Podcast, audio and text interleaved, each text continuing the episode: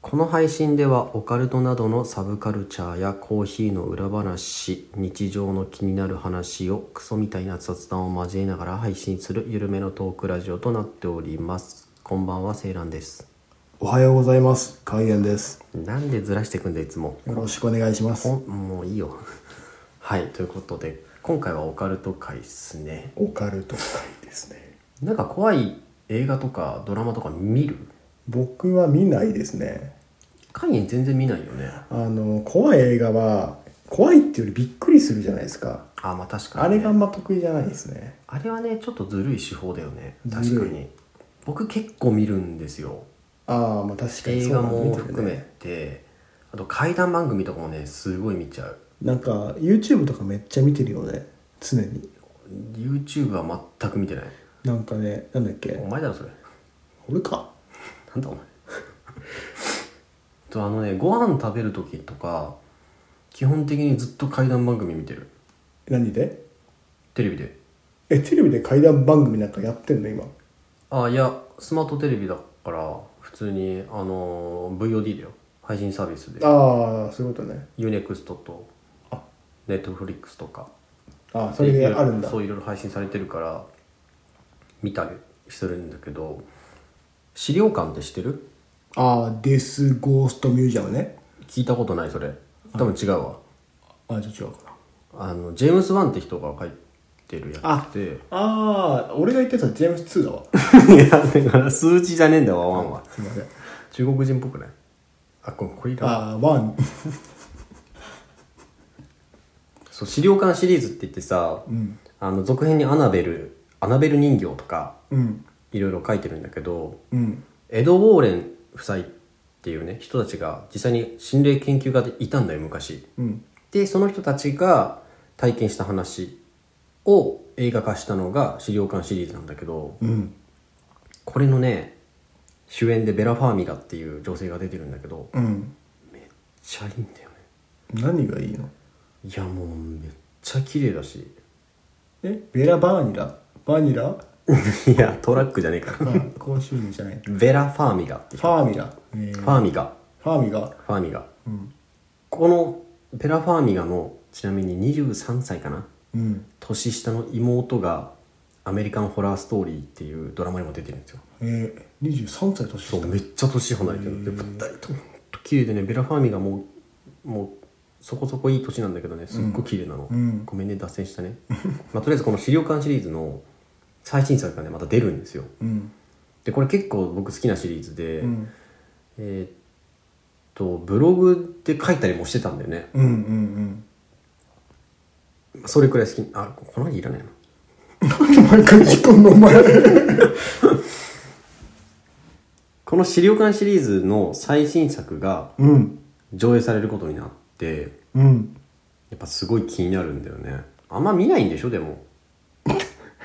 え何を映画とか怖い映画とかあー見ないかなびっくりするの嫌だもんさびっくりするよね ポップコーン出ちゃうじゃんだってびっくりしたらいやまあ家でポップコーン食べてるか知らんけど家なんだあごめん そうだよね映画館でねそうビクってなるじゃんあれで前の席ドンって蹴ってさそ「NO キッキン!」ってでしょうあそわかるうわかんないわかんない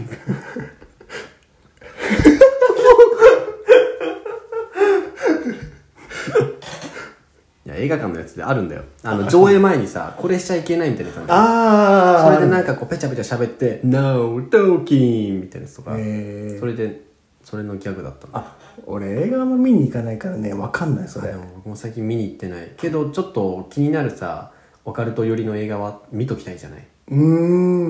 んだからこれなトレーラー解禁されてさ気になったらさ見てみてよあわかった見てみる面白いからうんあのここからはあの海縁の身に起こった身の毛もよだつような恐怖体験のお 話急にどうしたあのいいですかあもう始まるこれ始めていいですかうんこれ僕がうん唯一あの幽霊を見たお話なんですけど、おうまあ、見たというか、まあ、ちょっと、うん、見たというかなんですけどいや下手くそじゃん これ僕が唯一こう幽霊を感じたうんお話実はなんですけどうん昔僕これ25歳ぐらいの時かなうん仕事を当時は今とは違う仕事をしてた時北海道の滝川っていうところにちょっと出張で行ったんですようんでその時に2日間の日程で滝川に入らなきゃいけなくてうん滝川に泊まらなきゃいけなかったんですねでその時出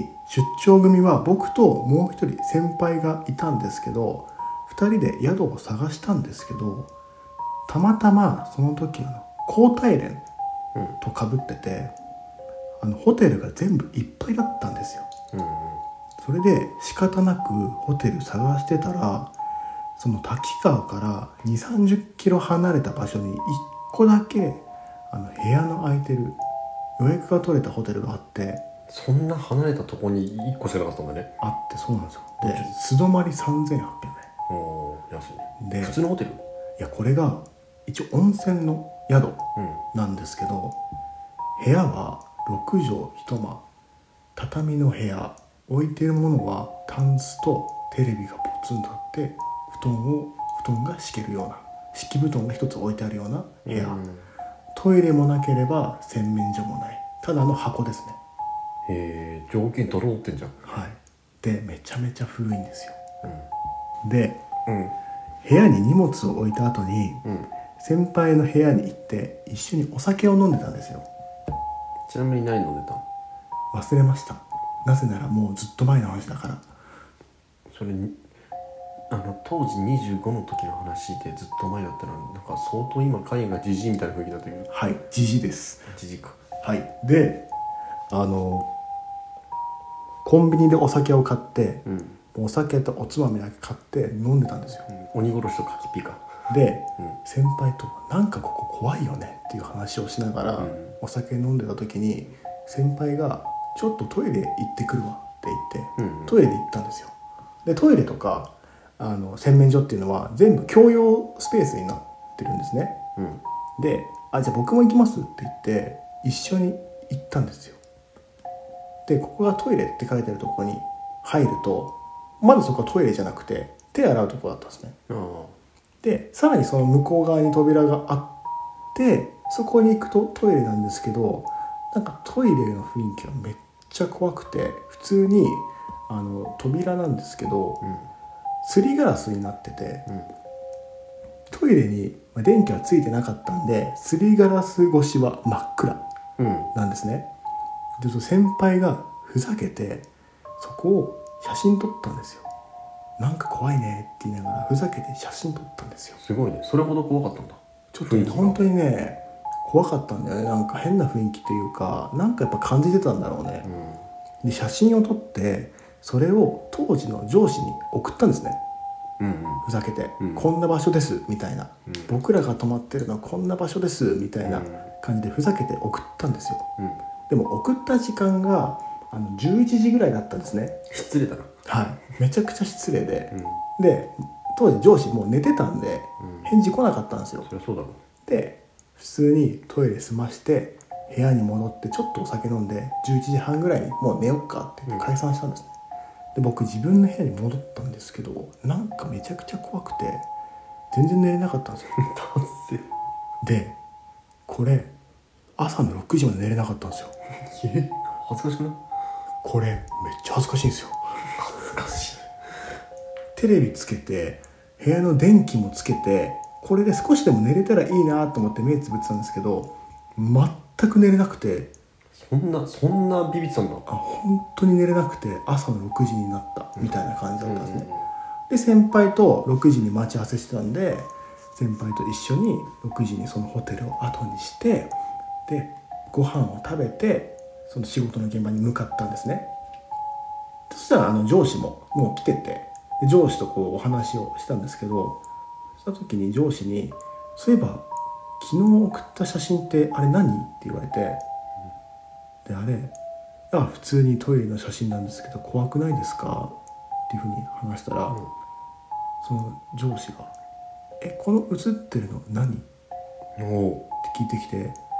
僕と先輩は正直何も気づいてなかったんですよお酒も飲んでたし別になんかふざけて撮っただけなんで、うん特に確認してなかったんですよ、でその上司に「これ何?」って言われてパッて見たらすりガラス越しに顔が映ってるんですよマジで横あの顔が映っててしかもそこのすりガラスの映ってるところが結構上の部分で、うんあの普通にありえないんですよ普通の人がそこから覗くってことはありえなくてあそのくらいの高さがあるってこそうなんですよで向こう側は暗いんで顔が映るってことは結構近いんですよとうんうんうんすりガラスにそっかそのすりガラスは向こう側を真っ暗で、真っ暗でこう木とかも何もない感じだから本当に普通何も映んなかったらもうもうのっぺりとした真っ暗だ真っけ、や暗なはずなのに左上の部分だけ顔が覗いてあるんですよばいねでそれ見た先輩がビビって写真をすぐ消したんですねででこの怖い話っていうのはこれで終わりなんですけど、実はこうもう一つお話があってへえ僕その10時ぐらいに先輩と一緒にそこの温泉に入ったんですよう、んうんでそうした時に先客が一人いまして、あおじいさんがいたんですようんうんうん普通のおじいさんなんですようんで先輩は気づかなかったんですけど僕気づいてお風呂ほぼ入んなくて出たんですけど、うんうんそのおじいさん爪めっちゃ長かったんで すよ怖くないですかお前それ気づいてお風呂入んなかったいや長いっていうかあの普通にあの体洗う時になんか座るじゃないですか、うんうんちっちゃい椅子みたいなうんで膝にこう肘をついてたんですよ、うん地面に爪ついてるんですよ 怖くないですかじゃ怖俺怖くてすぐ出たんですよ それは出るわ終わりいやなんかさ毎回怖い話するけどさそのわけわからん落ち着けるからコメディになってるね これが一番怖かったでかもら確かに 怖いねそれ普通に想像してくださいあの温泉とか銭湯とか行った時に体洗う時にケロちゃんの椅子座るじゃないですか、で普通に膝に肘ついてるんですよふーって爪地面についてるんですよ そめっちゃ怖くないですかそれ現場で一番怖かったんでしょそれが一番怖かったそうだよねだってすりガラスについては知らなかったから気づかなかったんだもんねですりガラスも立ってるっていうよりも横から覗いてるんですよなるほどねじゃあ体は見えないで顔だけ見えてたような感じだそう横からこうぬっていう感じで覗いててでちゃんと目とか鼻とかあももう目とか鼻とか完全に映ってるんですよマジで髪の毛とかはあ髪の毛はね巻かなかったああまあ暗いからねそうまあ、ただ顔が覗いてるのは分かる完んだ全に顔でめちゃめちゃ怖かったそれはさなんていうの例えば他すりガラスの向こうにうん何か、例えば木とかあったら、何かとたまたまさ人間って3点の点があれば顔に見えるっていうのがよくあるから、うんなんか間違いやすいけど何もなくそれだけだったら確定だよねちょ完全にそれだけだったんですよそれは怖いね完全にもう真っ暗で開けたら向こうは壁なんですよあそうなんだ壁なんで本当に何も映らないというか反射するものもない、うん中でそこに完全に顔が映ってたんでめちゃめちゃ怖かったですそれ怖いね、ね、はい、あとおじさんの爪がめっちゃ長いそれもそそっちも怖いね、この2点で今回はお送りしてます はい僕はあの今までで一番幽霊を身近に感じた話ですねなるほどね怖いわ、あんまり見ないんですけどね僕まあ、普通実際さ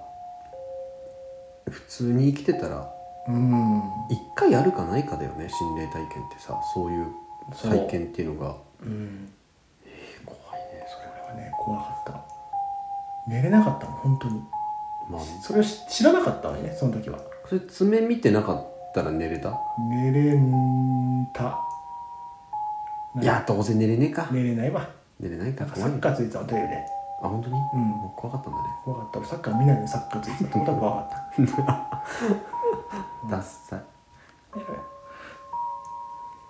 はい終わり